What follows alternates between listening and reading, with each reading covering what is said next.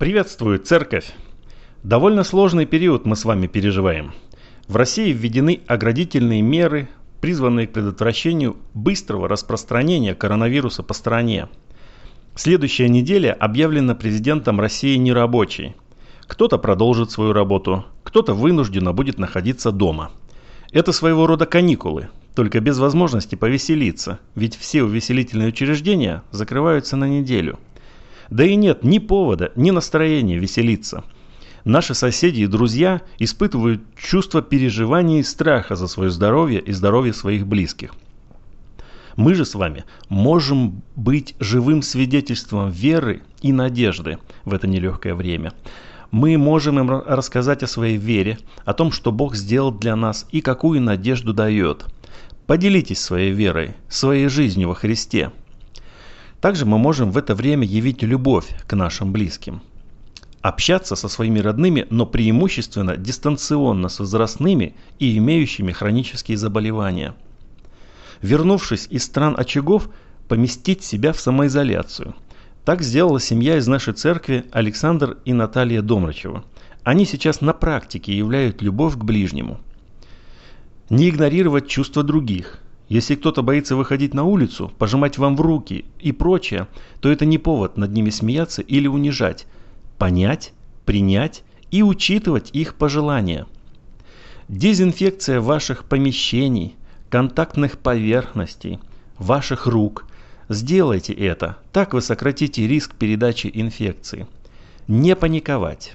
Первый пик паники мы с вами прошли – когда в один миг не увидели в магазинах круп и туалетной бумаги. Сейчас мы читаем противоречивые заявления наших соотечественников из-за рубежа. Одни спокойны весьма, другие передают вести так, как с военных действий. Сегодня вышла очередная правка к указу мэра нашего города о повышенной готовности. Ранее был запрет на собрание численностью более 50 человек – в связи с этим многие церкви перешли на служение по домашним группам.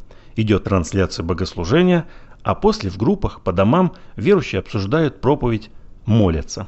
Те церкви, для которых место богослужения не закрыто, имеют возможность собираться, ограничивая свою численность собравшихся до 50 человек. В этом смысле мы с вами не ограничены в проведении богослужений. Сегодня в указ мэра Москвы была добавлена поправка, касающаяся верующих. Цитирую. Рекомендовать гражданам воздержаться от посещения религиозных объектов. По сути, мы имеем с вами рекомендацию поступать по нашей совести и по вере. Возрастных верующих нашей церкви я прошу переждать это время дома очень молодых верующих я прошу быть чувствительными ко всем остальным. Дело в том, что вы наиболее защищенная категория людей с сильным иммунитетом, отсутствием хронических заболеваний. Вы, сами того не замечая, можете быть переносчиками вирусов. Вы можете переболеть тем же коронавирусом, совершенно никак не ощутив этого, но передать его менее защищенным людям, вашим возрастным родственникам.